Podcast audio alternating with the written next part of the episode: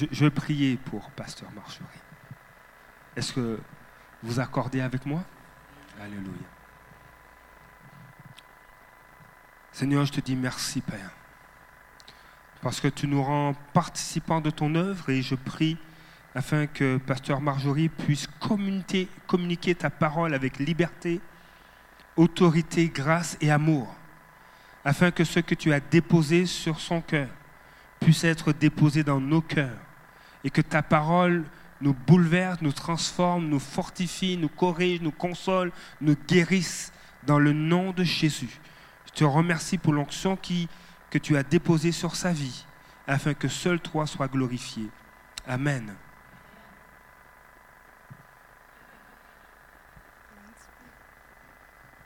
Alléluia. Bonjour à tous. C'est vraiment un privilège pour moi à chaque fois de, de venir sur euh, cette estrade, puis pour pouvoir partager la parole. C'est une grâce, c'est vraiment... Puis je sens la responsabilité qui va avec. Et euh,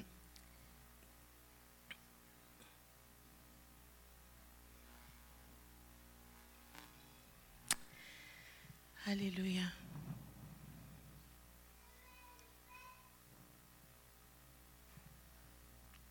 Est-ce qu'on peut se lever ensemble? Alléluia.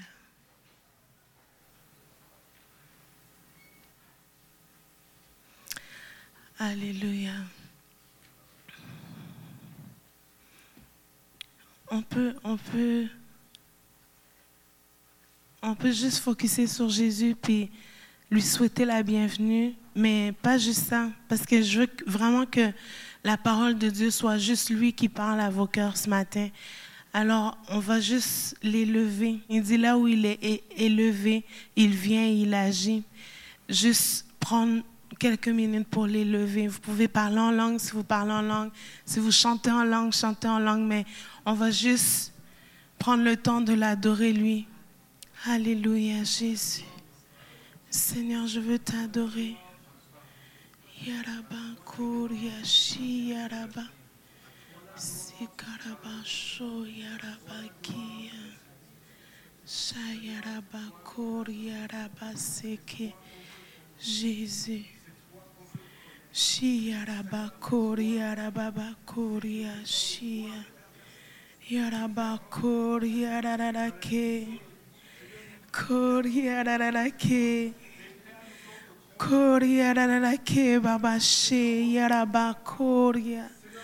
Jésus, je veux t'adorer.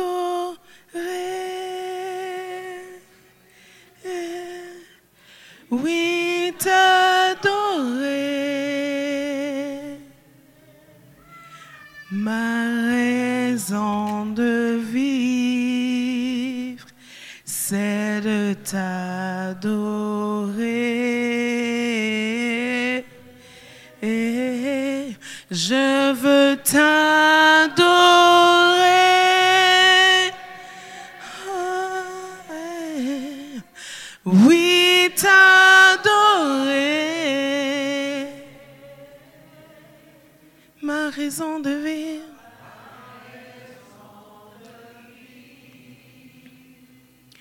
C'est de t'adorer. Je veux t'adorer, Seigneur. Je veux t'adorer.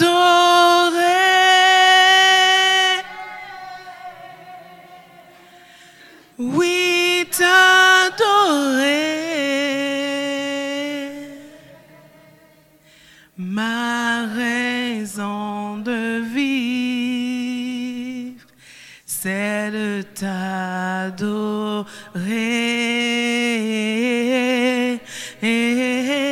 Je veux t'adorer.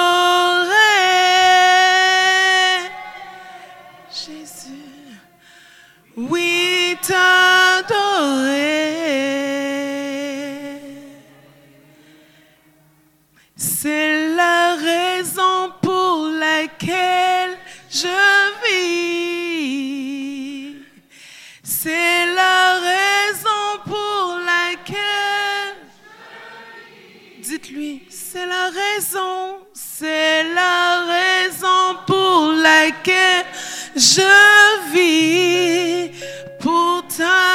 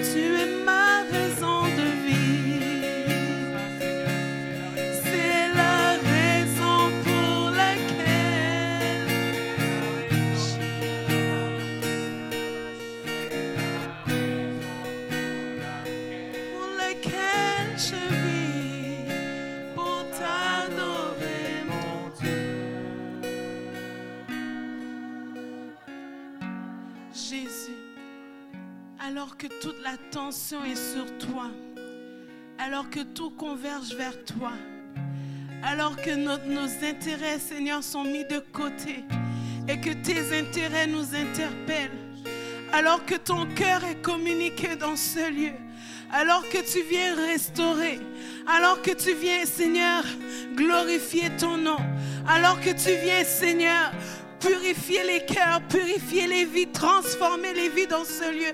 Seigneur, je te dis, fais ce que tu veux ce matin. Viens prendre le contrôle, Seigneur. Que je sois juste un outil, Seigneur, ce matin. Que ce soit toi qui t'élèves au milieu de nous. Lève-toi, Seigneur. Lève-toi sur les situations. Lève-toi afin qu'on puisse, Seigneur, centrer nos vies sur toi. Qu'on soit dédié à toi ce matin. Seigneur, lève-toi dans ce lieu. Lève-toi dans ce lieu. Alléluia. Viens faire ce que tu veux, Seigneur. Viens faire ce que tu veux, Seigneur. Au nom de Jésus. Alléluia. Jésus. Amen.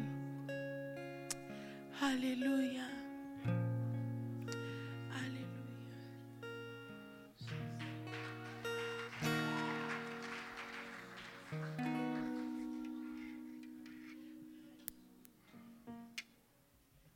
Alléluia. Il est le centre ce matin.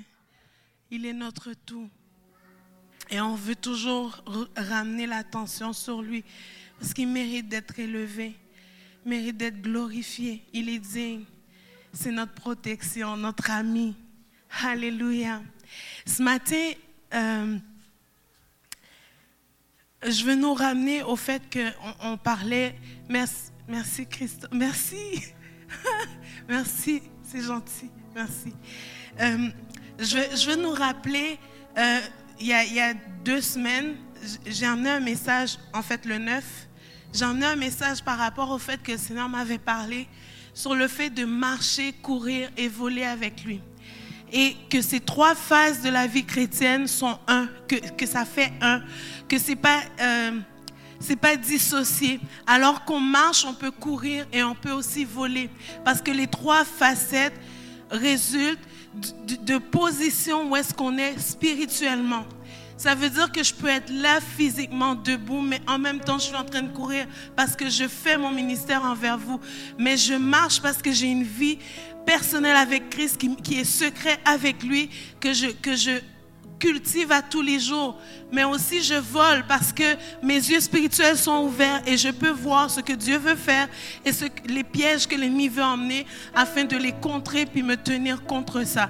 Vous comprenez? Donc, c'est, on parle de vie chrétienne. Notre vie chrétienne devrait comporter ces trois phases-là parce que nos yeux spirituels doivent être ouverts, on doit être alerte, on doit avoir du discernement. Donc, c'est de ça qu'on parle quand on parle de marcher, de courir et de voler. La Bible va nous parler du jeune homme, comment rendra-t-il pur son sentier? C'est en méditant la parole de Dieu.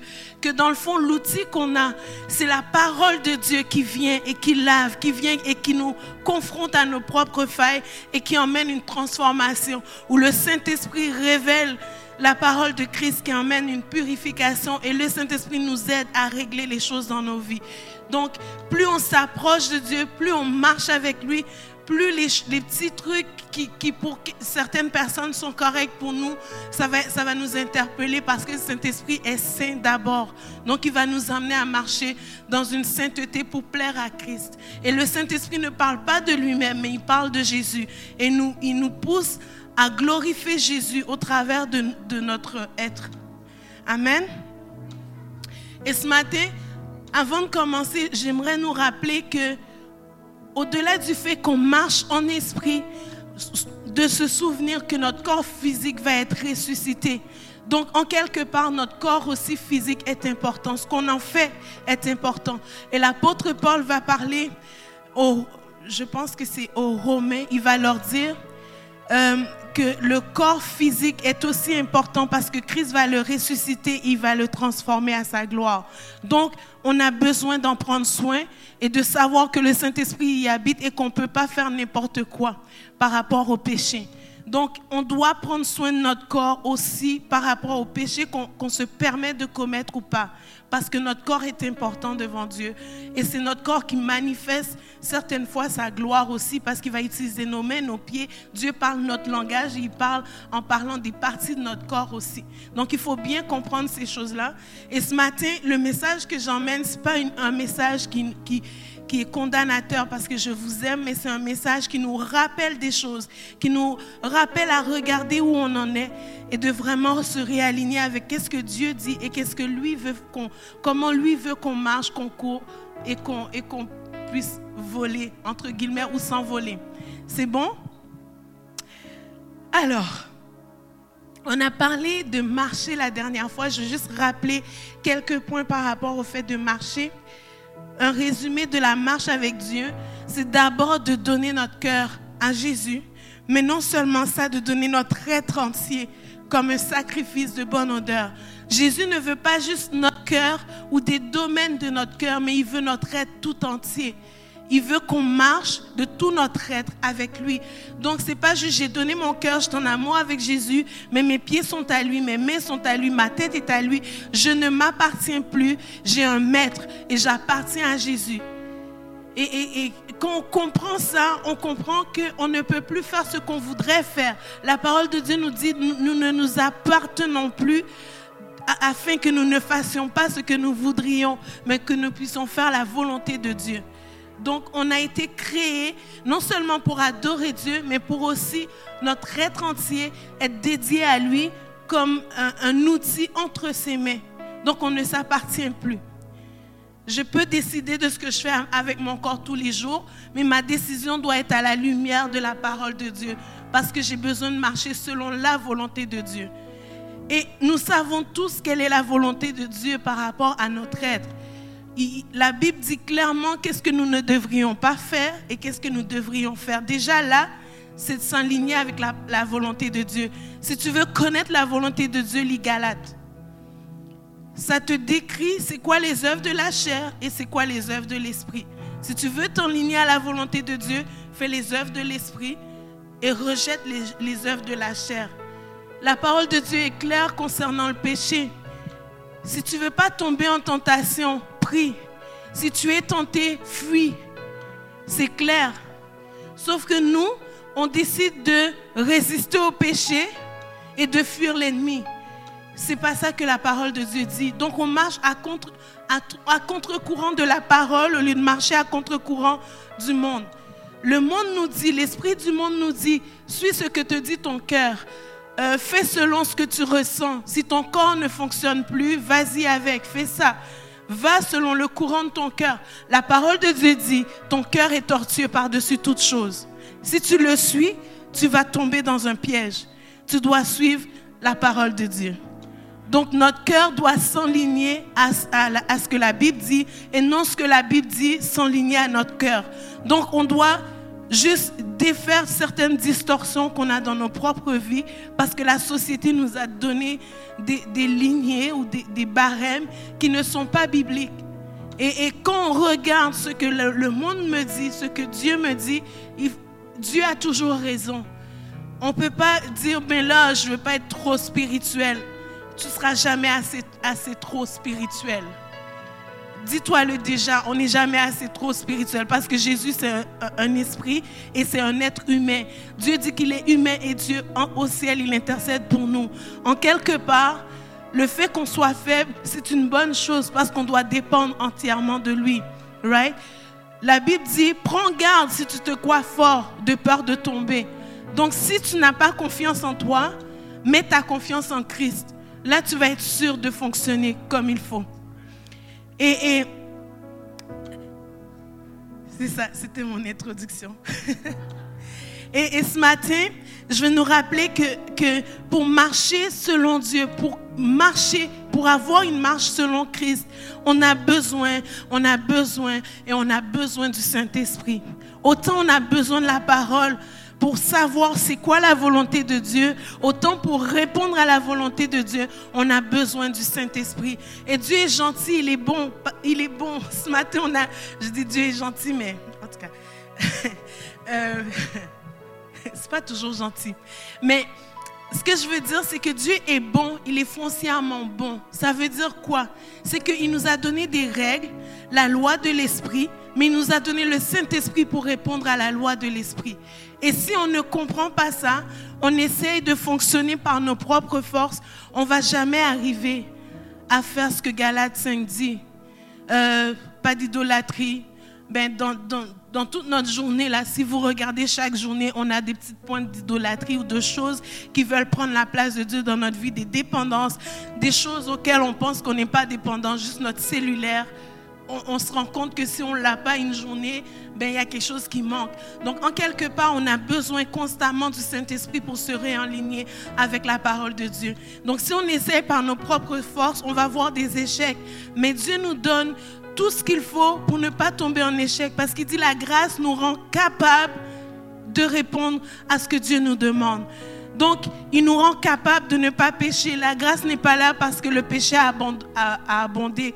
Souvent, on le prend comme ça. Je pêche, plus je prêche, plus je pêche, plus je suis gracié.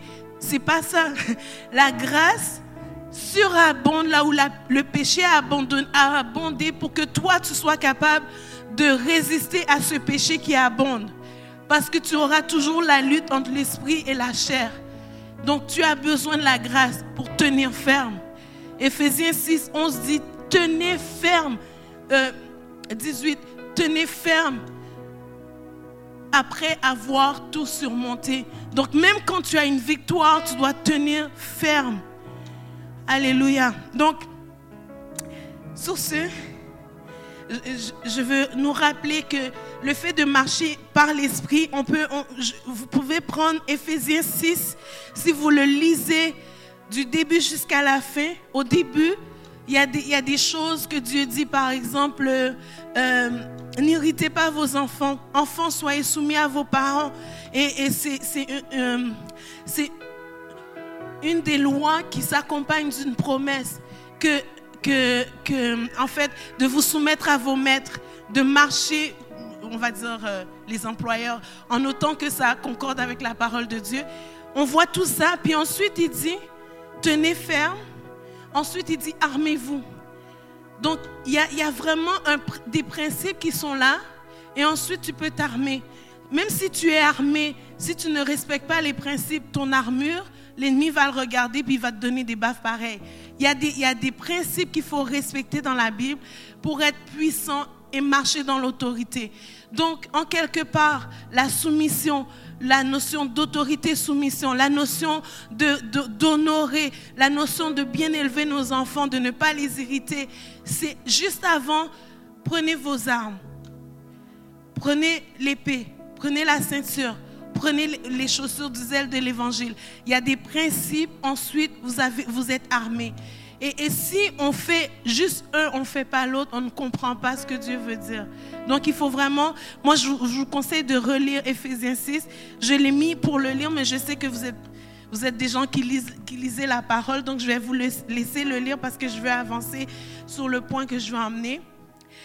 Et, par rapport à notre marche, ce que Dieu nous dit, c'est dans Ésaïe 41, verset, verset 10, c'est Ne crains rien, car je suis avec toi. Ne promène pas des regards inquiets, car je suis ton Dieu, je te fortifie, je viens à ton secours, je te soutiens par ma droite triomphante. Quand tu marches avec Dieu, tu peux être sûr sûr que Dieu te soutient, peu importe la vallée dans laquelle tu passes, Dieu va te soutenir, il va être à ta droite, il va être là pour toi. Donc, tu donnes ton cœur à Dieu, tu marches avec lui. On parle de veiller sur ses voies, de porter de bonnes chaussures. Tu sais, parfois on porte des talons, puis ils sont chambranlants, puis on risque de casser pendant, à tout bout de champ. Mais Dieu dit qu'il nous donne des chaussures du zèle de l'évangile.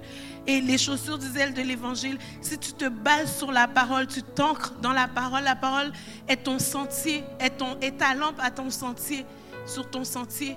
Donc, euh, les chaussures du zèle de l'évangile font référence à des principes bibliques que tu appliques et que tu marches concerne, par rapport à des promesses de Dieu dans ta vie. Et ça va te donner une assurance, une force.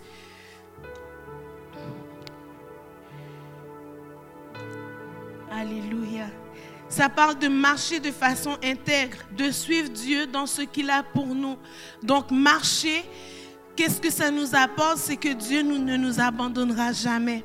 Il nous a fermés, il nous stabilise, il nous donne un pays et il nous protège. On a parlé du fait de marcher avec Dieu et qu'il nous donne le Saint-Esprit comme assurance, comme être aide qui est avec nous. Et, le Saint-Esprit vient nous aider, vient nous pousser, vient nous retenir, vient, vient nous conforter, vient nous sécuriser dans notre marche. Et si on comprend ça, on commence bien notre marche. Et, et c'est de ça qu'on a parlé. Donc en cherchant à être rempli, on peut avoir l'assurance que Dieu ne nous abandonnera jamais parce que le Saint-Esprit est là pour nous rappeler les bontés de Dieu, pour nous rappeler que Dieu est là tous les jours avec nous.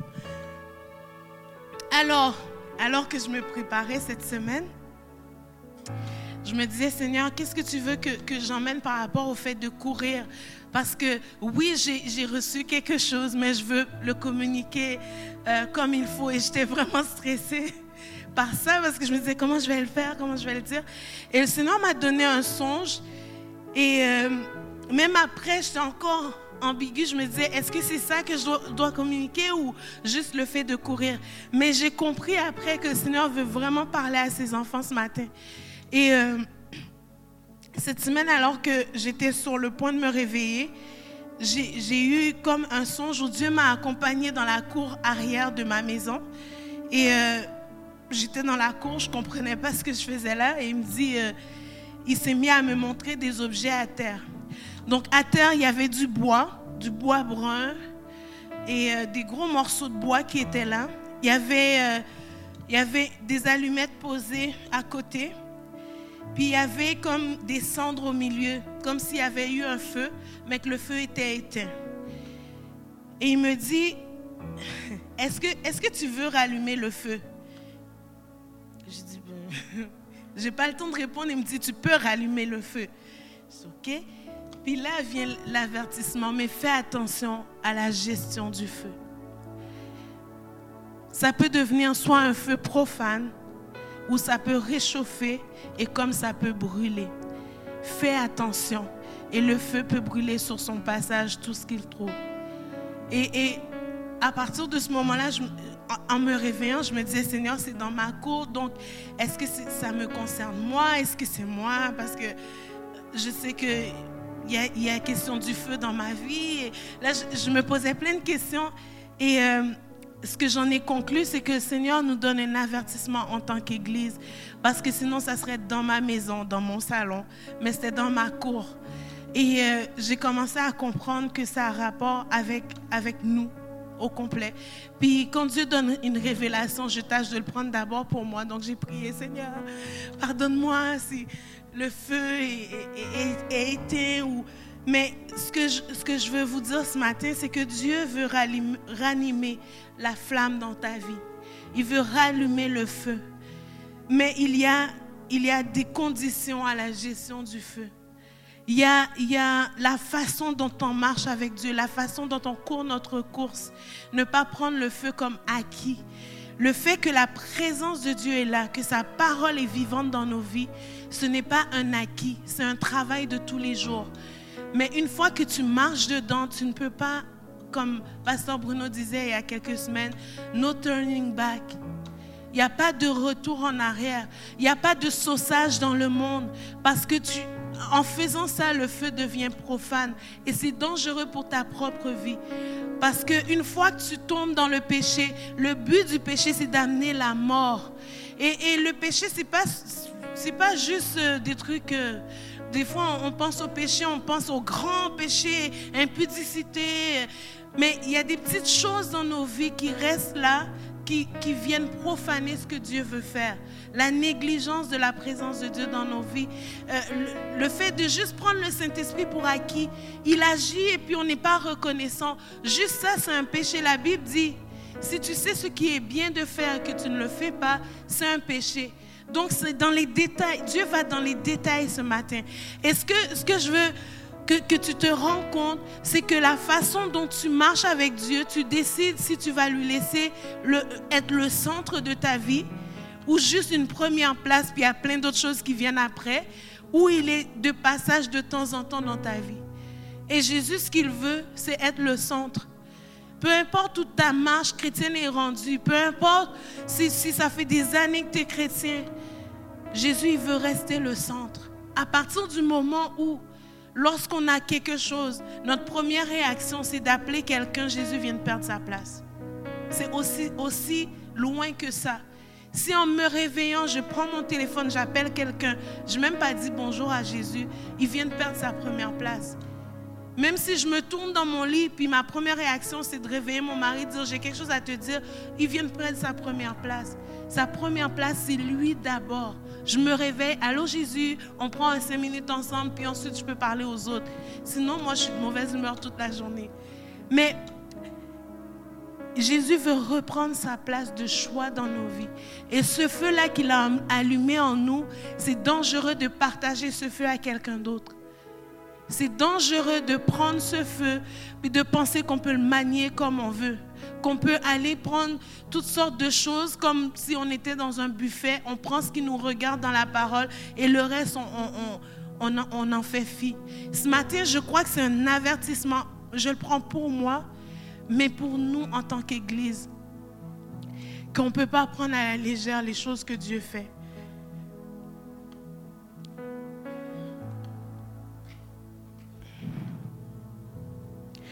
À la fin de cette réunion, je vais faire un appel. Je vais faire un appel à ce que ton feu soit ranimé, que, Dieu ranime la flamme dans ton cœur que Dieu ranime la flamme dans ta vie. Et souvent, on fait, ces appels et les gens pensent que c'est excitant, je vais aller et puis Dieu va ranimer la flamme. Mais il y a un avertissement avec ça. Tu prends le feu dans ta vie, mais tu donnes la première place. Le centre de ta vie doit être Jésus. Ensuite, tu as une liberté pour faire plein de choses. Mais comme la parole de Dieu dit, tout m'est permis, mais tout ne m'est pas utile. Donc il va falloir après marcher avec discernement, sachant que tu as quelque chose de précieux dans ta vie. Le Saint-Esprit, il ne joue pas. Il ne veut pas jouer avec toi. Il est sérieux. Il est tellement sérieux que parfois ça fait trembler. Mais je ne sais pas si, si, si ça t'arrive des fois d'arriver à, ce, à, ce, à cet endroit-là avec Dieu où tu sens que ton chemin, il n'y a, il a plus de sortie de secours ou de tourner les coins ronds. C'est droit. Et il n'y a pas d'autre chose que ce que Dieu a prévu pour toi. Ce matin, il faut réaliser qu'on a un Dieu droit, qui est saint, qui est pur. Et dans notre course, on peut marcher parfois, courir, on peut commencer à courir. On a bien commencé, on a commencé par marcher. Là, on rentre dans notre course, on est content parce que Dieu nous appelle. On sait c'est quoi le but pour nous. Comme Paul dit, il a un but dans sa vie et va courir pour gagner son trophée. On commence avec zèle. Puis à un moment donné, on commence à se refroidir. Et je pense que le feu va avec notre course. Et je pense que on ne peut pas courir sans être enflammé. On ne peut pas courir de façon fade, de façon froide ou tiède. La parole de Dieu nous dit que si on est tiède, il nous vomira de sa bouche. Donc on ne peut pas courir pour Dieu, le représenter, être ambassadeur de Christ, puis être froid. C'est comme incompatible. Donc on voit dans Jérémie, et s'il y a des jeunes adultes ici, ils vont dire, oh, elle a déjà prêché avec nous. Mais il y a des particularités que je ne vous ai pas dit. Alors, on voit dans Jérémie 2 où est-ce que Dieu va dire, comment, c'est Jérémie qui parle, il dit, comment dirais-tu, je ne me suis point souillé, je ne, je ne suis point allé après les, les Baals. Regarde tes pas dans la vallée, reconnais ce que tu as fait dromadaire à la course légère et vagabonde. On peut courir et être légère.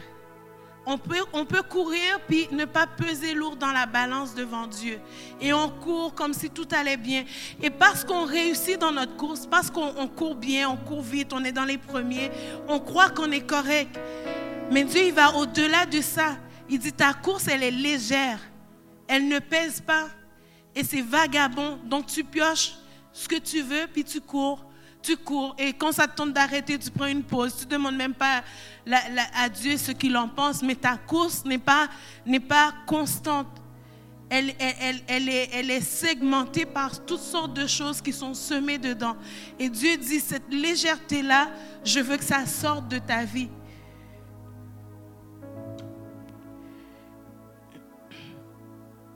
Et, et, et dans Proverbe 6, verset 18, ça parle encore d'une sorte de course. Ça dit le cœur qui médite des projets iniques, les pieds qui se hâtent de courir, mais au mal. Donc on peut courir en sens contraire, ne pas courir vers Dieu, ne pas courir pour Dieu, mais courir vers des choses qui, qui déplaisent à Dieu. Donc Dieu, Dieu il veut qu'on soit attentif à ça. Il dit, je suis attentif dans Jérémie 8, 6. Je suis attentif et j'écoute. Il ne parle pas comme il devrait. Aucun ne se répand de sa méchanceté et ne dit qu'ai-je fait. Tous reprennent leur course comme un cheval qui s'élance au combat. Et on peut ne pas s'arrêter pour examiner ses voies. On court, on fait des choses, on court. Et et, on ne prend pas le temps de regarder est-ce que je suis toujours dans la bonne course? Est-ce que je suis toujours dans la course que Dieu a prévue pour moi? Est-ce que je suis dans la volonté de Dieu par rapport à cette course-là? Donc on peut faire toutes sortes de choses qui ne sont pas de Dieu ou que Dieu n'a pas prévues pour nous. Puis on court. Et puis on peut courir sans but.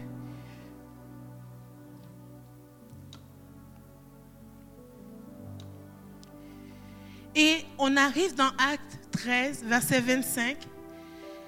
où Luc va parler de Jean en disant, et lorsque Jean achevait sa course, il disait, je ne suis pas celui que vous pensez, mais voici, après moi, vient celui, euh, vient celui des pieds duquel je ne suis pas digne de délier les souliers. Jean savait c'était quoi sa course. Il savait que sa course approchait à sa fin. Et dans tout ça, toute la gloire revenait à Dieu. Donc la course que Dieu nous confie, si on regarde comme Jean, elle est pas, ça n'a rien à voir avec nous. Ça n'a rien à voir avec ton succès ou d'amener des âmes à Christ ou ton succès de guérir les malades. Dieu donne des dons, mais le but c'est de glorifier Dieu et non nous. Et Jean, Jean-Baptiste l'a compris. Et quand son temps est venu, il a dit, Jésus, là, je ne suis même pas digne de délier les, souliers. Vous venez à moi pour être baptisé. Plein de gens allaient voir Jean, se faisaient baptiser. Jean faisait sa mission, sa course.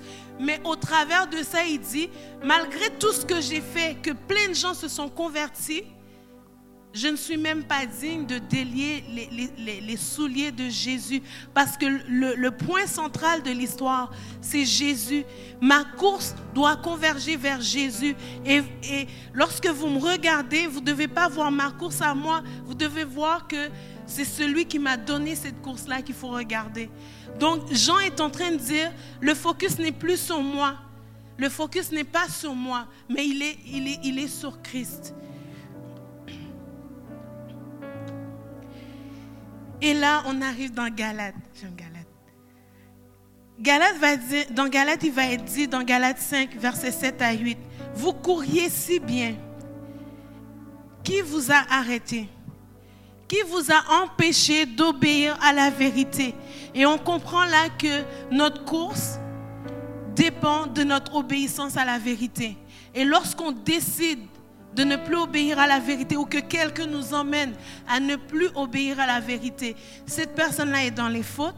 Mais non seulement ça, il ne faut pas vous laisser arrêter par les autres. Donc dans ta course, c'est ta mission, ta course. L'opinion des hommes, là, tu ne peux pas te fier à ça. Parce qu'ils vont t'arrêter dans ta course. Et combien de fois... Euh, sans le vouloir, les gens vont être des obstacles pour la course des autres. Quelqu'un a un grand rêve, puis il rêve de bien des choses, puis les nouveaux chrétiens, on va lui dire, attends, euh, dans quelques temps, là, ça va passer ton affaire. On n'est pas là pour pousser les autres. Tandis que dans notre course, Dieu nous confie des gens sur notre chemin. Alors qu'on court, soit on les tient par la main, soit on les met de l'avant, on les pousse, mais on court pas tout seul. Il y en a d'autres qui courent. Et ceux, les autres qui courent, on doit les encourager et non les briser, non les, les arrêter dans leur course. Donc on a une responsabilité selon ce que j'ai lu là dans Actes 5, verset 6, 7, 8. C'est que des gens peuvent arrêter ta course si tu ne fais pas attention. Mais toi, ta, position de coureur, dans ta position, tu peux encourager d'autres à courir. Tu peux les pousser. Tu peux être de ceux qui vont être des, des, des, des Barnabas, qui vont, qui vont encourager, qui vont applaudir. Quand un réussit, c'est tout le monde qui réussit. Quand, quand il y en a un qui a fait un progrès spirituel, je peux témoigner que j'ai vu qu'il a fait un progrès. Je peux l'encourager, le pousser de l'avant, puis dire, vas-y, on est avec toi. Je vais prier pour toi. Je vais te soutenir. C'est ça aussi la course c'est de commencer à pas juste regarder à sa propre course, mais regarder les autres pour les pousser, pour les encourager et les faire aller de l'avant. Et c'est comme ça qu'ensemble on devient unis, parce que je suis concernée par mon frère ou ma soeur. Je suis concernée par sa course aussi. Si elle arrête de courir, il faut que je trouve pourquoi, puis que je l'encourage, puis que je fais en sorte qu'elle reprenne la course. Je ne vais pas la laisser là. Et de là vient l'idée que des fois on dit, mais moi je me mêle de mes affaires. Mais la Bible de Dieu dit, le contraire. Si ton frère a péché, va le voir, reprends-le. Avec amour. Tu vas dire, écoute, la nuit passée, j'ai rêvé de toi. C'est vraiment décourageant, là. En tout cas, je ne sais pas ce que tu vas faire, mais fais quelque chose. Tu peux pas parler comme ça, mais tu peux venir dire, j'ai prié pour toi cette nuit. Le Seigneur m'a révélé quelque chose. Est-ce qu'on peut prier ensemble? Puis, est-ce que tu vis quelque chose de difficile? Parce que je pourrais t'aider. Je pourrais te donner une main d'association. Puis quand tu sens la faiblesse, appelle-moi, on va prier pour pas que tu succombes. Parce que la parole de Dieu dit que si quelqu'un est tenté, la façon de défaire la tentation, c'est pas de, rester dedans, c'est de fuir, mais de, de prier pour ne pas tomber en tentation. Donc, je vais te soutenir. Je vais être avec toi. Dans ta course, tu peux être un motivateur, tu peux être une source de bénédiction pour d'autres. On ne court pas pour nous-mêmes, mais on court pour les autres. Et quand on comprend ça, le focus n'est plus sur nos bobos, sur ce que nous on vit, mais on comprend que si moi je vis quelque chose, je sais que d'autres ont prié pour moi, moi aussi je peux prier pour d'autres. Puis prier pour d'autres, ce n'est pas nécessairement que tu as eu un, bac en théologie, en prière et intercession. C'est tu peux emmener des requêtes à Dieu. Tu peux venir crier à Dieu, pleurer pour la personne, prier dans ton lieu secret. Tu peux, dit à l'église, élève, élevons nos voix ensemble, prions pour tel sujet. Élève ta voix aussi, active ta foi, puis commence à croire pour d'autres. On ne peut pas juste focuser sur nous dans notre course. Quand ça devient une course, c'est qu'on arrête de focuser sur nous. Si on est focusé sur nous, c'est une marche. Et, c'est là qu'il faut comprendre la différence entre la marche et la course. Ta marche fait partie de ta vie intégrante pendant que tu cours. Mais si tu cours et que tu es focusé sur toi, tu marches. Parce que le focus n'est plus sur toi, il est sur un but plus grand que toi. Ça sera toujours plus grand que toi. Ça sera toujours inatteignable par toi-même. La course, quand, les, coureurs, quand vous les voyez là, ils s'entraînent autant parce qu'ils croient qu'ils risquent de ne pas y arriver. Mais ils croient aussi qu'ils pourraient y arriver s'ils s'entraînent plus. Donc la course demande entraînement et ton entraînement est dans la marche. Mais ta course doit aller loin, plus loin que ce que tu crois. Et parfois, ça semble être une montagne devant toi tellement les sujets de ta course peuvent être des rêves que personne va croire, mais Dieu t'a donné ces rêves-là et ça fait partie de ta course. Mais ton rêve, c'est pas un rêve qui vient de Dieu, c'est un rêve qui est focusé sur ta propre, ton propre succès. Parce que ton rêve est là pour accomplir un dessein pour que d'autres soient bénis. Et c'est là qu'on comprend c'est quoi la course. Que ma course, c'est pas question de moi, c'est question du plan de Dieu, un but pour que d'autres soient sauvés. Paul va dire, j'aurais voulu mourir, être anathème pour vous, pour que vous veniez à Christ. Il parle de sa course. S'il était possible que je meure pour que d'autres viennent à Christ, je le ferais. Mais Dieu veut encore que je reste. C'est passionnel, c'est vraiment, il y a une passion qui vient. Et c'est là que Dieu parle du feu. Si tu n'as pas de feu, tu n'as pas de passion. Donc Dieu active ta passion en mettant le feu en toi pour que tu fasses ta course, mais que tu la fasses de la bonne façon. Que ta marche continue avec lui et que tu focuses. Quand tu sens que ça ne va pas, que, que c'est trop dur ta course, Retourne à ta marche, regarde qu'est-ce qui va pas, Seigneur. Où est-ce que ma marche doit aller encore plus en profondeur? Où est-ce que je dois m'ancrer encore plus en profondeur?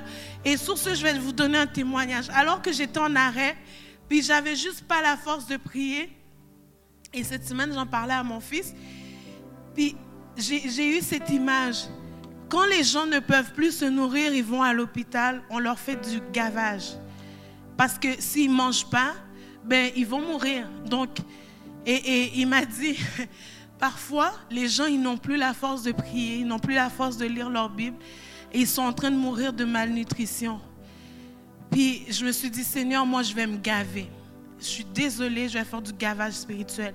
Je vais mettre la parole nuit et jour. Si je ne peux pas me tenir assis, assise puis lire ma Bible, ben, je vais la mettre, je vais l'écouter jour et nuit. Et j'ai fait ça j'ai mis la parole, puis je me réveillais la nuit, je suis rendue à Cantique des Cantiques. Je suis comme, euh, non, non, on va. Euh. Puis là, j'avais fait un tour du chapeau. Je pense qu'on avait commencé dans Matthieu, puis j'étais dans Cantique des Cantiques. Après, j'étais comme, euh, qu'est-ce qui s'est passé? Toute la nuit, ça a roulé et j'ai mis la parole. Je dis, même quand je dors, je veux que mes oreilles chauffent à cause de la parole qui, qui, qui, qui est là tout le temps. Je dis, si je ne suis pas capable d'élever ma voix puis commencer à crier à Dieu, ben, il y a des psaumes, je vais les mettre dans la maison, puis je vais y croire. Je ne peux peut-être pas bouger, me mettre debout, puis lever les bras, mais je vais m'asseoir puis je vais écouter la parole jusqu'à ce que je sois saturé de la parole. Mais je vais la mettre. Je vais la mettre, je vais me gaver. Et c'est ce que j'ai fait. Et, je t'encourage à te faire du gavage spirituel. C'est une bonne chose. En tout cas, j'ai découvert ça. J'en ai parlé à mon fils cette semaine.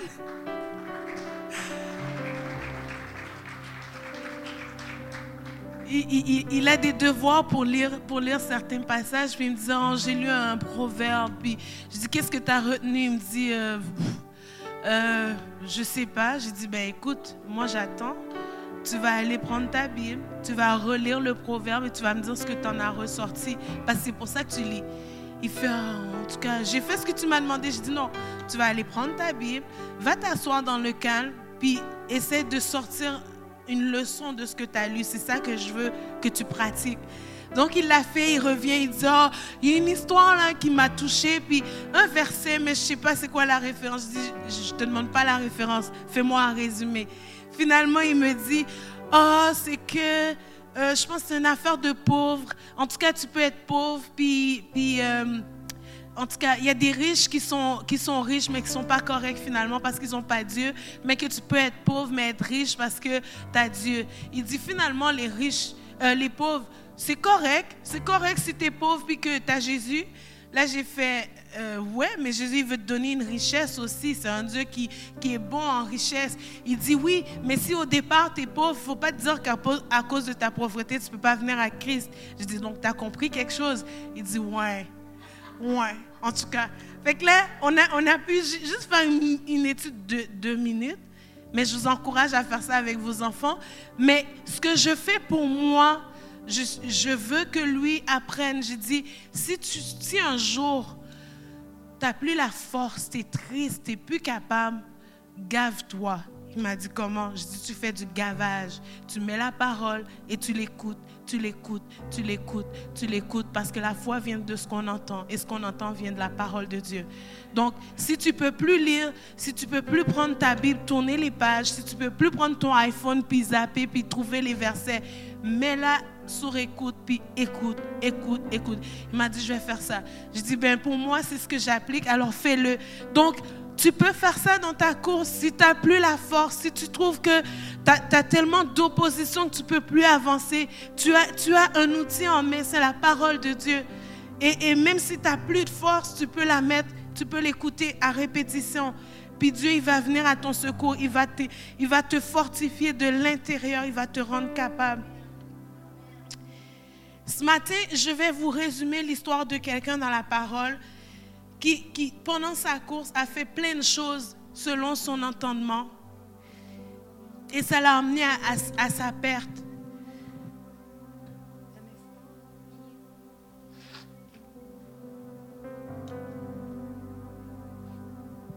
Alléluia. Donc, on a, on a ici Samson qui est quelqu'un que Dieu a appelé.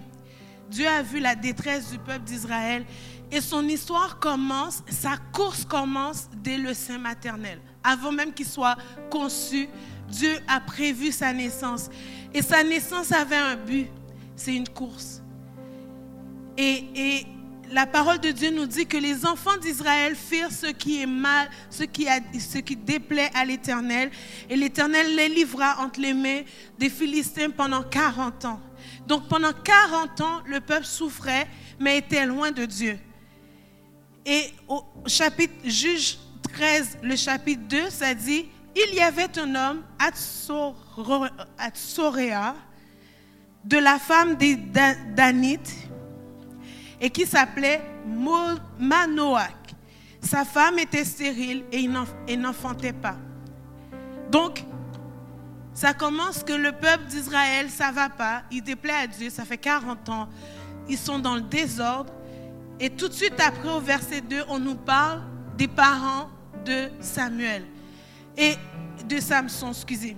Donc, on voit que Dieu, il voit une détresse. Il y a une femme qui va donner vie, qui va, qui va avoir un miracle, mais son miracle, ce n'est pas pour elle, c'est pour le peuple. Et, parfois, on ne réalise pas que notre miracle a à faire avec plus grand que nous. Le miracle de cette femme avait tout à voir avec tout un peuple qui déplaît à Dieu, que Dieu veut bénir, veut toucher, veut, venir délivrer. Mais il fait un miracle dans la vie de ces femmes. Il lui dit, tu vas avoir un enfant. Il y a un vœu sur la vie de cet enfant. Les cheveux de sa tête ne doivent pas être, pas être coupés. Et je, je vais vous passer les détails, je vais vous résumer. C'est Juge chapitre 13 à 16. On voit l'histoire de, Samson qui prend place. Samson naît et les cheveux de sa tête ne sont pas coupés. Il a des interdits. Il ne doit pas boire ni vin. Il ne doit pas toucher à, à, ce qui est mort. Il ne doit, pas, doit pas manger rien d'impur ni de liqueur, de liqueur forte. Et la Bible nous dit que Samson se lève un jour, il dit à ses parents, j'aime cette femme philistine, je veux que vous me la donnez en mariage. Ensuite, il a sa, il a sa femme, mais la Bible nous dit qu'il cherche des moyens de trouver querelle aux Philistins. Il est, ça ne dit pas le, le Saint-Esprit le pousse à chercher querelle. Il cherche querelle aux Philistins. La façon d'accomplir l'appel que Dieu a pour nous ne peut pas être charnel. Ça doit être des moyens spirituels. Parce que Dieu, il, appelle, il équipe et il donne des stratégies. On ne voit pas Samuel, on voit pas Samson prier, on voit Samson qui fait des actions, qui court.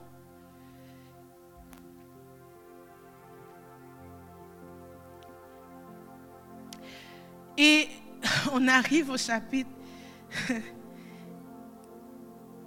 en tout cas, Samson prend une femme philistine. Il mange du miel qui sort d'un lion qu'il a tué. Le lion est mort. Il passe, il voit le cadavre, il n'est pas supposé toucher à quelque chose qui est mort. Il prend le miel, il en mange, il en donne à ses parents. Ensuite, on dit que Samson arrive à Gaza, il voit une femme prostituée, il rentre chez elle. Il court. Il court vers le mal. Ensuite, chapitre 16, verset 4. Il aimait une femme dans la vallée de Sorek. Elle se nommait Dalila. Il est marié cet homme. Il perd sa femme. Ensuite, il va chez une prostituée. Ensuite, il arrive à Dalila. Et depuis longtemps, son discernement, il l'a perdu. Et plus tard, on va voir que ses yeux vont être crevés, mais ses yeux spirituels étaient déjà crevés depuis longtemps. Souvent, ce qui arrive physiquement, c'est le résultat de ce qui a déjà pris place spirituellement. Samson est dans le péché, il sent plus l'onction. Il, fonctionne par automatisme. Il fonctionne sur l'onction du moment, mais pas une onction cultivée dans la présence de Dieu. Il fonctionne sur la course et non dans sa marche. Est-ce que vous saisissez?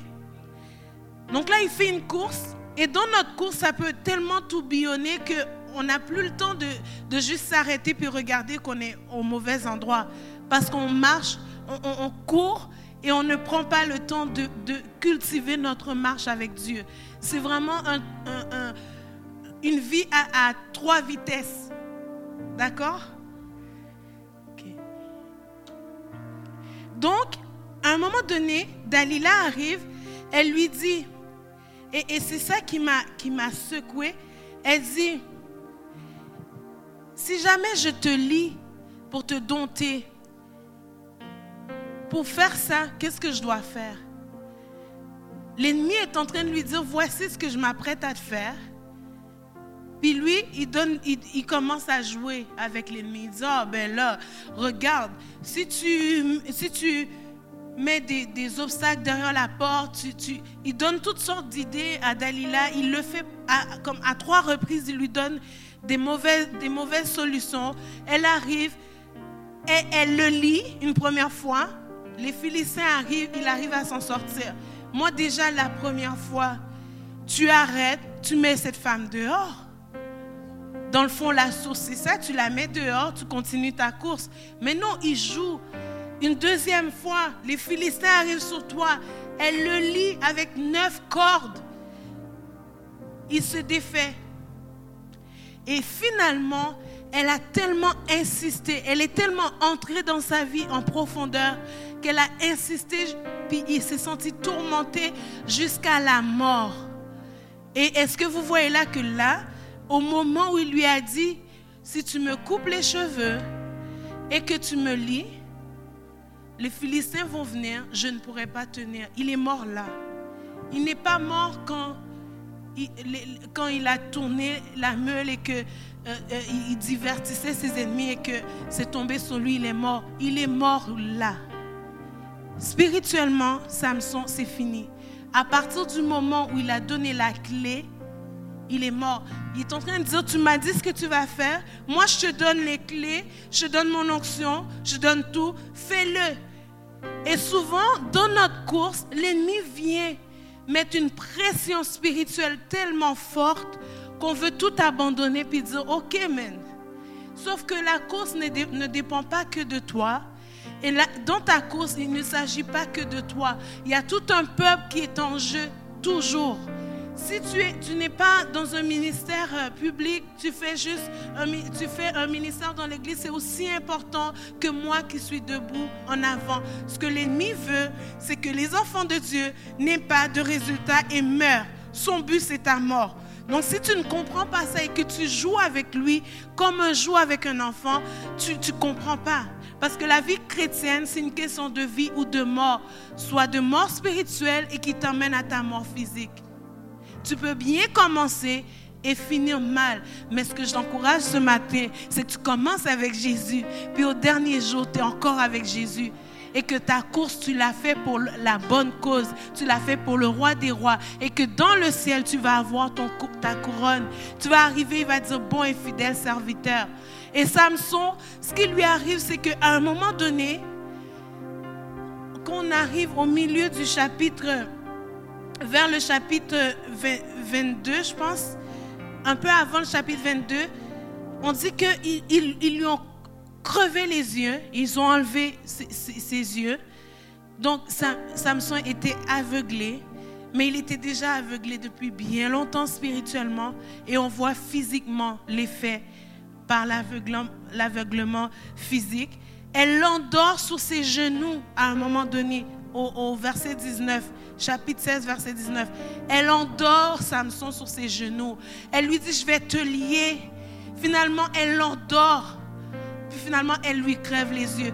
N'est-ce pas méchant? Et ce que Dalila a fait, souvent on regarde ça, oh, il ne faut pas pécher.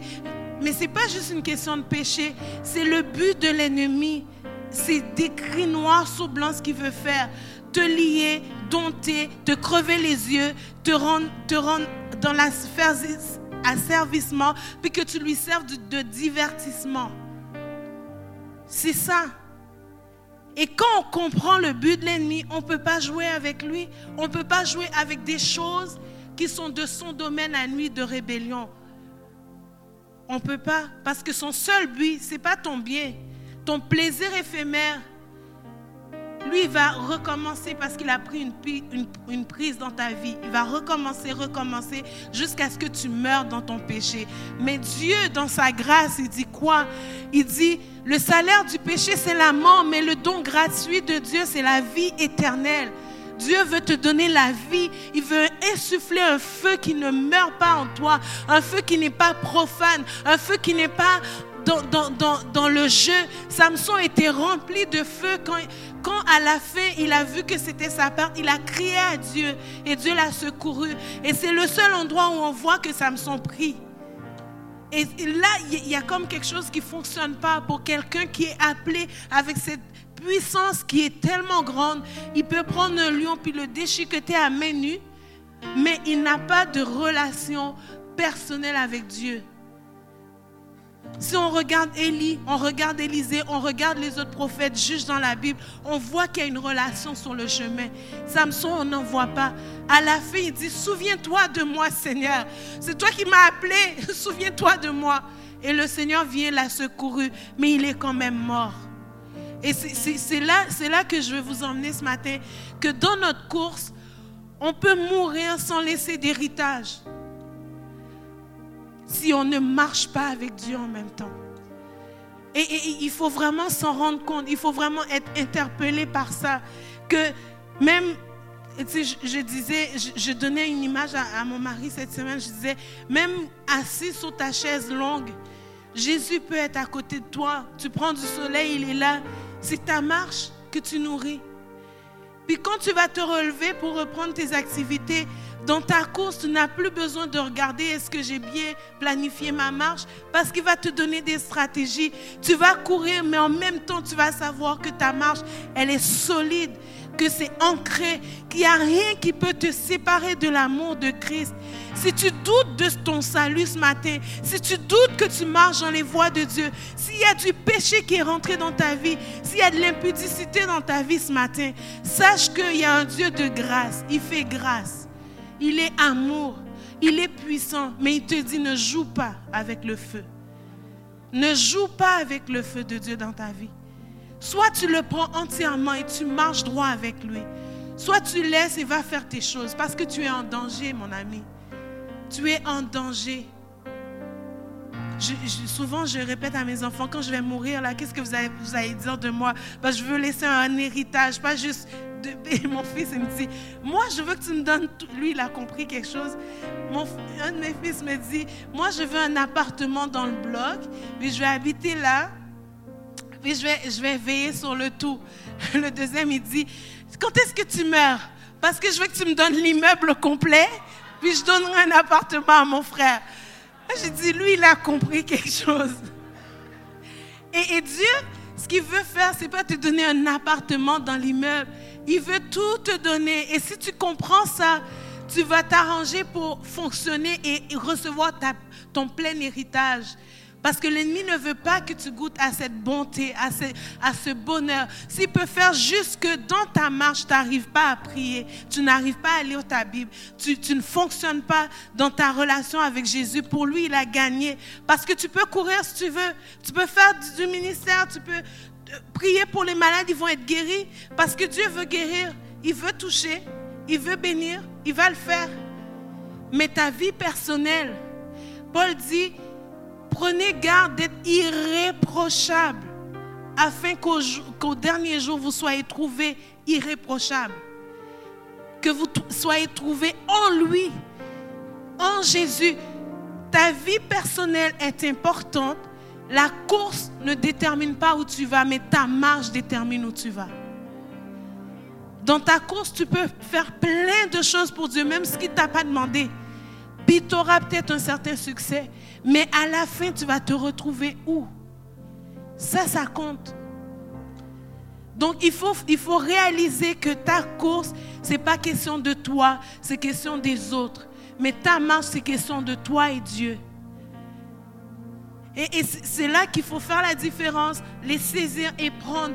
Quand Paul parle de sa course, il ne parle pas de, de, de, sa personne à lui, mais quand il rentre dans une ville, il parle de lui en témoignant de ce qu'il a vécu avec Christ qu'il a une, relation avec Jésus. Il dit les choses que je vous révèle, c'est Jésus lui-même qui me l'a dit.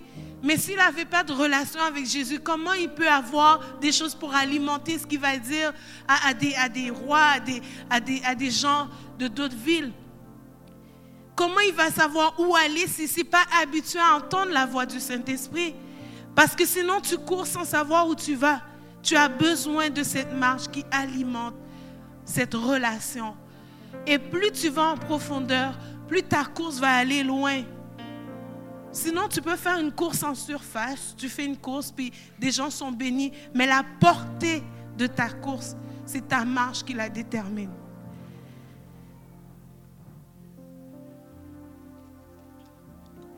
Ce matin, j'ai parlé de, plusieurs sujets. Et il y a vraiment quelque chose qui brûle sur mon cœur. et quand, je parle du péché, je ne peux pas prendre de gants blancs. Et ce matin, dans 1, Corinthiens 6, verset 18, ça dit Fuyez l'impudicité. Je ne veux pas dire ici que les autres péchés sont moins graves. OK? Mais je vais vous lire un passage, puis je vous encourage à lire. Si, ça te concerne ce matin, va lire 1 Corinthiens 6. Parce que ça va te, te, te redonner la bonne perspective. Il y a quelque temps, le Seigneur m'a dit, plusieurs marchent dans le péché. Et là, en disant péché, je parle de péché de sexualité. Et c'est grave parce que ça ouvre une porte spirituelle qui a une grande portée. Quelqu'un qui a volé une fois, ben, s'il n'a pas demandé pardon à Dieu, c'est un voleur. Ben, de la même manière, si tu pêches dans le péché, ben, c'est un péché. Si tu as couché avec des gens puis que tu pratiques la, pornographie, que tu pratiques euh, euh, euh, c'est quoi le nom que vous disiez hier? La fornication, c'est péché. Et ce matin, dans 1 Corinthiens 6, 18 à 20, et, le Seigneur m'a dit, va lire ça, puis je veux que tu, que tu leur, leur parles de ça. Fuyez l'impudicité. Est-ce que la Bible dit, essaie de régler l'impudicité dans ta vie, traite-le, va décortiquer, va chercher la source. Il dit, fuis. Il n'y a pas d'autre solution que de fuir. Si tu as un endroit qui t'emmène à pécher, fuis. Prends tes jambes à ton cou. Tu sais pas c'est quoi fuir, c'est de prendre tes jambes à ton cou. Si c'est une fille qui te plaît trop, commence à courir dans l'autre direction, va loin. Fuis. Et puis la tentation ne vient pas des autres autour de toi, ça sort de ton cœur. Parce que c'est tortueux plus que toute autre chose. Fuis l'impudicité, fuis les passions de ton cœur. Fuis les passions de ton cœur. Et il dit de ne pas écouter ton cœur. Fuis. Je sais qu'on ne peut pas prendre notre cœur puis l'arracher, mais le lieu physique qui t'emmène à pécher, fuis. Fais quelque chose. Si c'est dans ta tête que ça se passe, va prier, va lire la Bible, demande à un frère, une soeur de t'aider, parce que tu as de l'aide autour pour t'en sortir. Quelqu'un qui vient me voir, j'avais pas d'aide, c'est pour ça que je suis tombée. C'est faux. Tu as toutes sortes de solutions c'est que à quelque part, ton cœur aime ça. La Bible dit que c'est notre cœur qui aime ça. Fait que viens pas me mentir en me disant c'est quelqu'un d'autre qui m'a amené à pécher. C'est comme les enfants quand ils font quelque chose. Mais c'est Samuel, c'est Joshua. Mais non, on parle à toi. On ne va pas traiter le truc de l'autre, c'est toi qu'on parle. Et c'est la même chose. Quelque autre péché qu'un homme commette, ce péché est hors du corps. Mais celui qui se livre à l'impudicité pêche contre son propre corps. Ne savez-vous pas que votre corps est le temple du Saint-Esprit qui est en vous, que vous avez reçu de Dieu et que vous ne vous appartenez point à vous-même? Votre corps appartient à Jésus et le Saint-Esprit y habite, si du moins vous avez donné votre cœur à Jésus. Car vous avez été racheté à un grand prix. Glorifiez donc Dieu dans votre corps et dans votre esprit qui appartiennent à Dieu. Donc ton corps et ton esprit appartiennent à Dieu.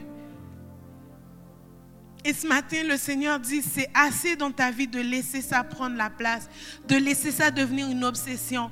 C'est pas bien. Si quelqu'un t'a dit, suis, suis ton cœur, si, si on s'aime, c'est correct, Jésus est d'accord, c'est faux. Il n'a pas le bon Jésus.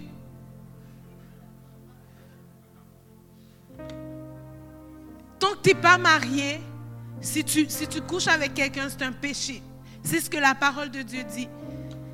Que l'homme quittera son père et sa mère et deviendront une seule chair. Il n'y a aucun autre endroit où est-ce que c'est dit ils deviendront une seule chair que dans le cadre du mariage. Donc si tu fais ça avant, c'est que tu te maries sans la permission de Dieu parce que le sexe, c'est le mariage. Fait que si tu couches avec quelqu'un que tu ne veux pas marier, tu es mal pris mon ami. La Bible dit que si tu t'es engagé dans quelque chose, désengage-toi, fuis. Et si ton partenaire ou ta partenaire te dit, si on s'aime, c'est beau, on va se marier de toute façon, c'est faux. Parce que la bénédiction de Dieu ne peut pas être là. OK? Là où il y a du péché, il n'y a pas de bénédiction. Tu es en train de t'enliser, de, de t'endormir et de te laisser lier par le péché.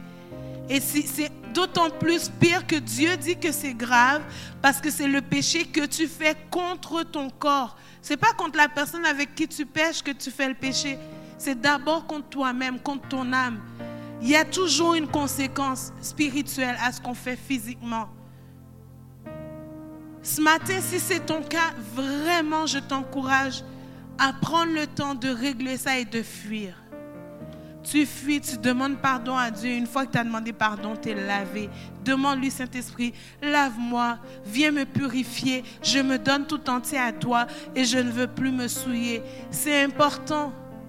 Mais si tu es marié, tu es avec ton épouse, c'est bien beau. Je vous souhaite même d'avoir des relations parce que c'est santé pour, pour ton couple.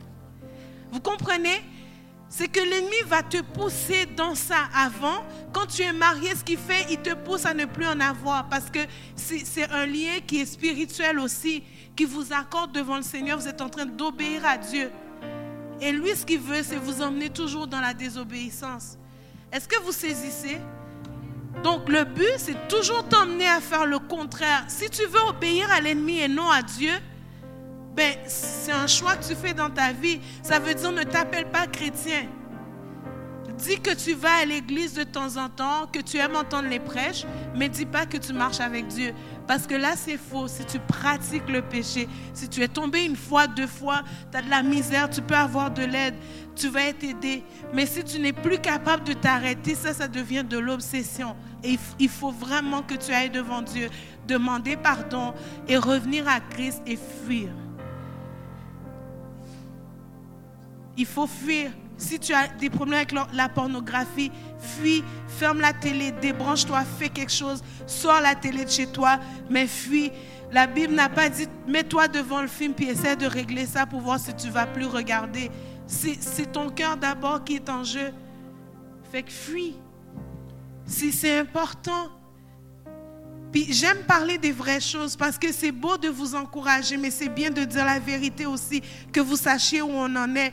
Parce que si vous ne le savez pas, que personne ne dit rien, ben vous allez à votre perte.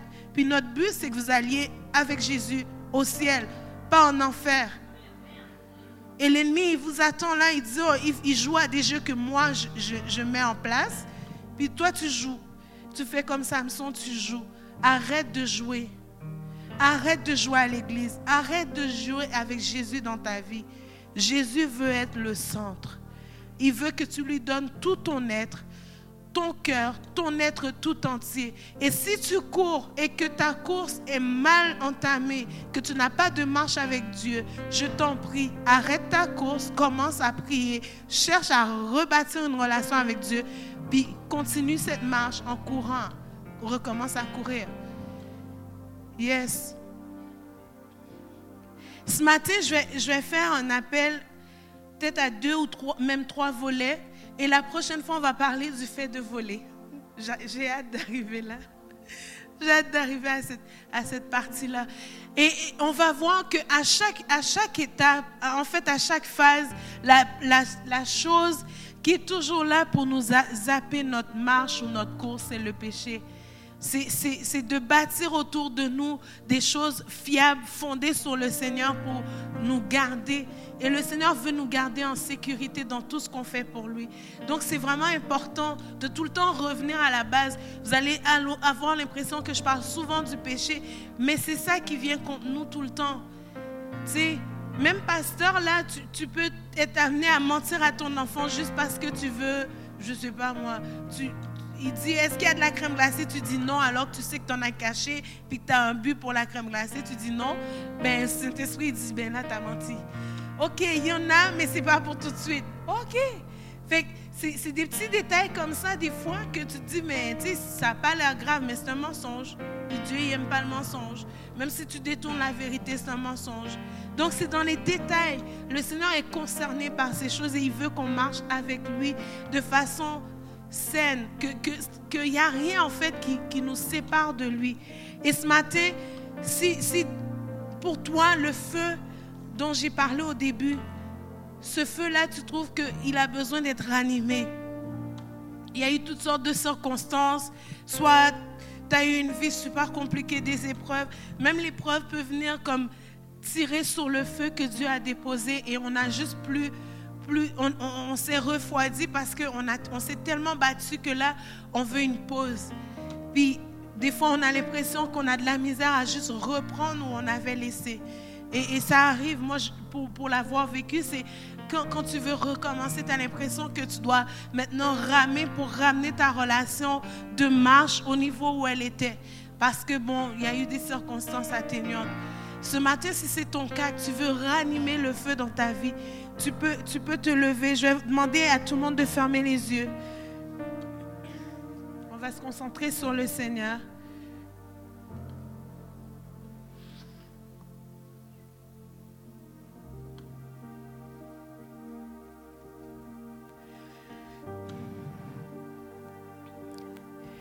Ce matin, si tu veux que le feu soit rallumé dans ton cœur, et c'est pas parce que tu as fait quelque chose de mal, c'est juste parce que ben, tu es fatigué.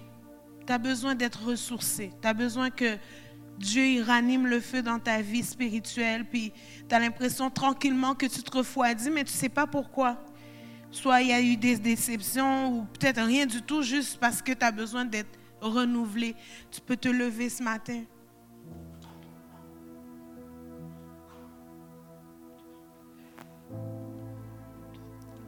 Le deuxième point que j'ai amené, c'est que dans notre course, on peut la faire de façon légère. On peut courir puis croire que ben on n'a pas d'effort à faire, on a juste à courir. Puis parfois ça marche, puis quand ça marche, moi tu dis ben c'est pas moi, c'est Dieu qui agit de toute façon. Fait que je continue à courir, mais il n'y a pas d'alimentation pour ta course. Tu peux te lever ce matin, Seigneur, va, pendant que tu vas recommencer ta course, pendant que tu vas le laisser agir, il va te donner des stratégies pour bien courir. Il va te montrer comment bien courir avec lui. Il va te donner des cues, des stratégies pour ton ministère, des stratégies pour euh, les leaders avec qui tu travailles, les gens qui travaillent avec toi, pour ton emploi. Il va te donner des stratégies si tu le laisses venir pour te donner des idées puis enlever la, la froideur dans ta course, puis que tu puisses vraiment marcher avec lui ce matin, courir avec lui ce matin. Mon, troisième appel, c'est vraiment par rapport au péché. Ce matin, si lorsque j'ai parlé d'impudicité, de s'attacher à quelqu'un hors du mariage, ou de la pornographie, ou d'autres choses qui te concernent, puis que tu sais que c'est là, puis il y a une honte qui a pris la place, ce matin, je veux défaire cette honte, je veux dire non à la honte. Et je veux dire que tu as le droit d'être vrai, authentique avec Jésus et lui dire, Seigneur, viens m'aider. C'est le seul qui peut t'aider ce matin. Alléluia. Quand le Seigneur met le doigt sur quelque chose, tout ce qu'il te demande, c'est ta collaboration. Et ensuite, d'appliquer la parole sur, sur ta situation, de fuir, de résister à l'ennemi de marcher avec lui, de prier pour ne pas être tenté. Euh, la prière du Notre Père dit, ne nous induis pas, ne nous laisse pas tomber en tentation. Donc on peut prier pour ne pas tomber en tentation. Lorsqu'on applique la parole, on réalise que tout ce qu'on a besoin de faire est écrit noir sur blanc.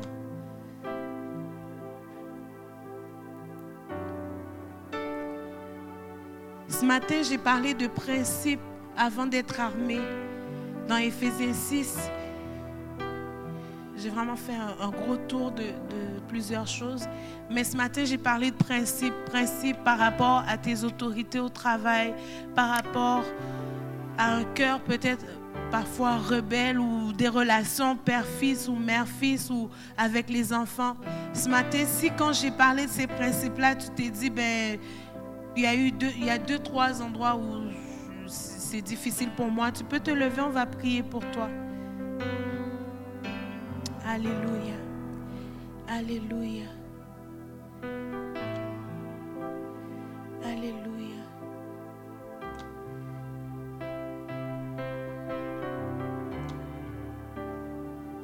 Seigneur, je prie pour que ton feu descende. Tous ceux qui ont besoin d'être renouvelés, que leur flamme soit ranimée ce matin. Je prie que tu viennes ranimer la flamme. Seigneur, en étant conscient que ce feu peut consumer ce qui n'est pas de toi, mais aussi purifier et aussi nous équiper. Qu'il y a trois niveaux avec ce feu qui sanctifie, purifie, équipe pour le ministère, pour euh, ce qu'on doit faire pour toi. Alors Seigneur, ranime. Viens ranimer. Viens ranimer, Seigneur. Viens ranimer. Si ce matin tu t'es levé parce qu'il y a un péché dans ton cœur, tout ce qu'on a à faire, c'est demander pardon à Dieu.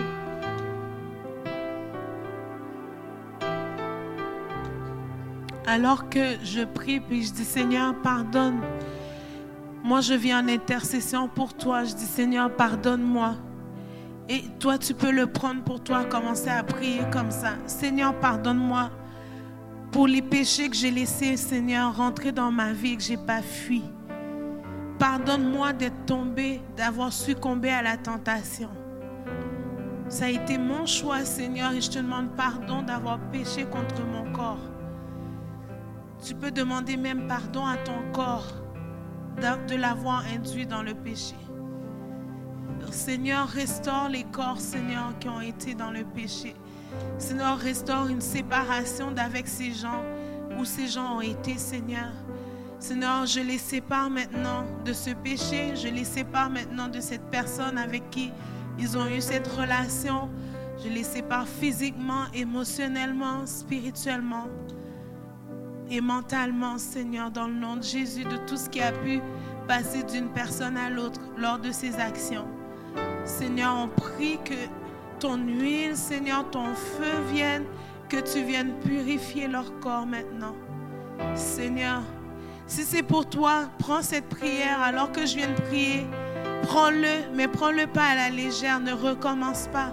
Parce que c'est dangereux. Quand, on fait la séparation spirituelle de quelqu'un avec une autre, il ne faut pas retourner et refaire la même chose. Parce que c'est dangereux pour toi ce matin. Alors si tu as prié cette prière, si tu as pris le temps de demander pardon, tu peux répéter ce que j'ai dit. Je me sépare de telle personne émotionnellement, physiquement, spirituellement et mentalement. Tu peux le dire. Tu peux le dire pour toi-même. Prier, te séparer, demander pardon à Dieu. Si tu as fait ça, tu peux te lever pour avoir le feu de Dieu maintenant. tous ceux qui, qui veulent, qui veulent qu'on prie maintenant ce matin pour que le feu soit ranimé dans vos vies, que votre course soit solidement ancrée en lui, je vous demanderai d'avancer. On va prier. Je demande à l'équipe de ministère de venir aussi pour prier avec ces personnes. Ce matin, je veux que vous voyez vos décisions d'avoir le feu de Dieu, d'être ranimé dans le feu de Dieu, de quitter des choses dans vos vies comme une victoire, qu'on a fait quelque chose qui est spirituel ce matin que ce n'est pas une dénonciation, ce n'est pas de pointer, mais c'est de, de, de, faire la séparation entre ce qui est bien ce qui est mal, ce qui vient de Dieu, ce qui ne vient pas de Dieu, ce que la parole de Dieu dit, tout en sachant que Jésus, il est amour, il est bon, et il veut vous bénir ce matin. Il veut que votre marche soit dans la pureté. Il veut que vous ayez la patience d'attendre la personne qu'il a pour vous. Alléluia. Il veut que vous soyez victorieux dans votre course, que vous couriez sans regarder derrière. Certains, vous courez puis vous regardez derrière ce que vous avez laissé.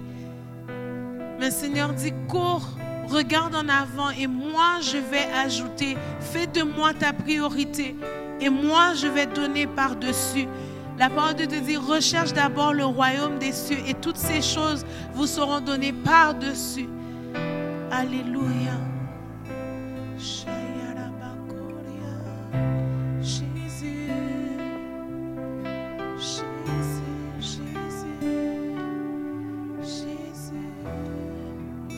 S'il y a des gens dans la salle, vous sentez sur votre cœur de venir juste entourer certaines personnes. Ce matin, je vous autorise à venir pour soutenir l'équipe de ministère. Juste entourer, puis les gens qui sont dans l'équipe vont prier pour ces gens-là, comme un soutien.